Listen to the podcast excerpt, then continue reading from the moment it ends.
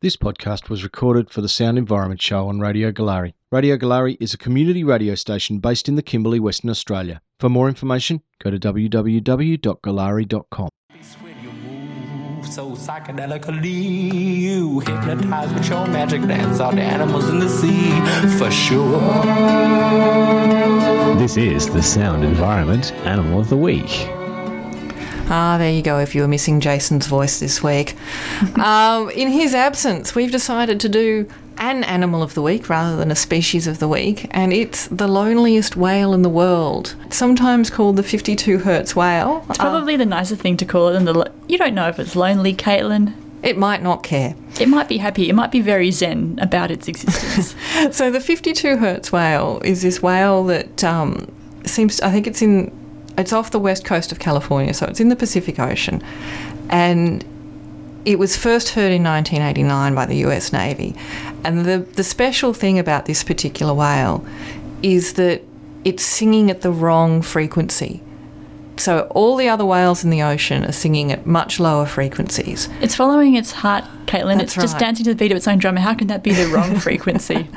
Well, it's the wrong frequency because it's calling out and nobody's answering. Ah, that is wrong. Unfortunately, it doesn't sound because it's calling it a different frequency.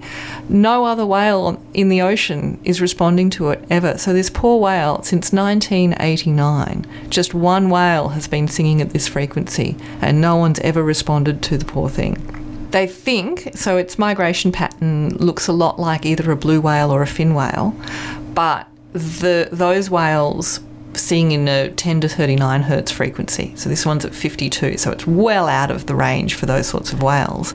Yeah, so people have speculated that, that this whale, little 52 hertz whale, um, is either a hybrid. So maybe a blue whale got on with a fin whale and Somehow produced the 52 hertz rate whale. the other possibility is that he's a mutant. Uh, so he's just got some kind of deformity that makes him sing at the wrong frequency. And the other possibility is that he's just a bit stupid. I mean, there's also the possibility that the whale is deaf.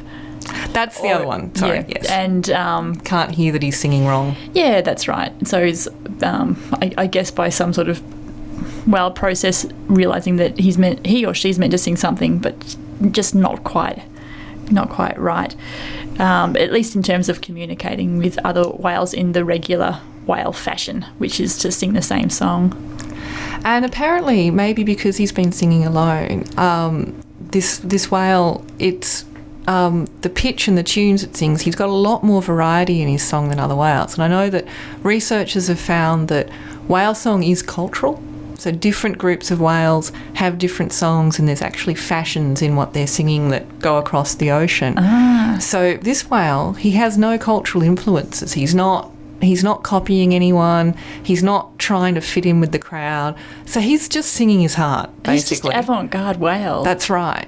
Um, Does anyone know what this whale looks like? no one knows. No one's been able to find him. So one of the Navy um, sonar people that originally heard the whale spent his life trying to find the poor thing, um, just to try and find this whale and try and work out what it is. You know, is it a is it a mutant whale? Is it a hybrid? Is it just deaf? What's going on with this whale?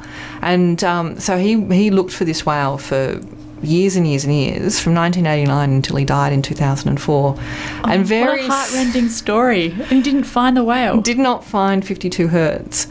You know, he's he's matured. Uh, I just noticed here it says that um, his song has actually deepened a little bit since 1992. So three years after he was first heard, his voice broke.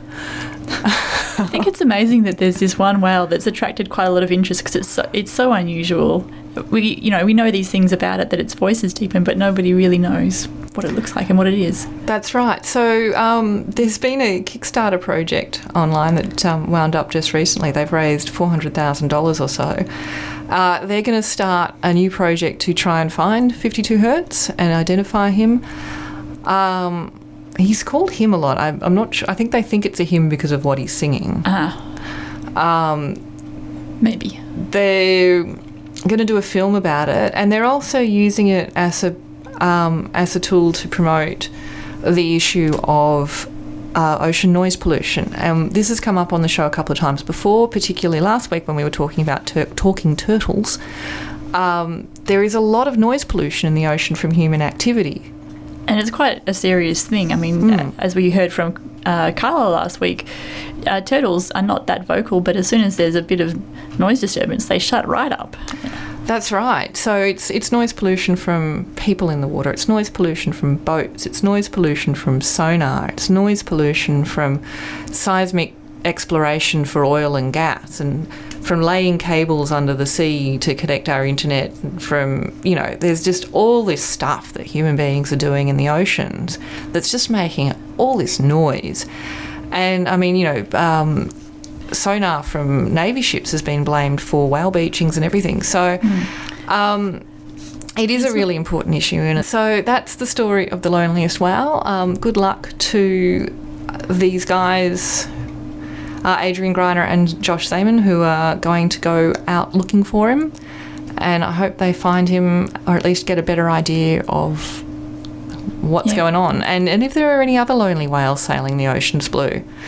52 hertz whale, um, we're thinking of you tonight. we are.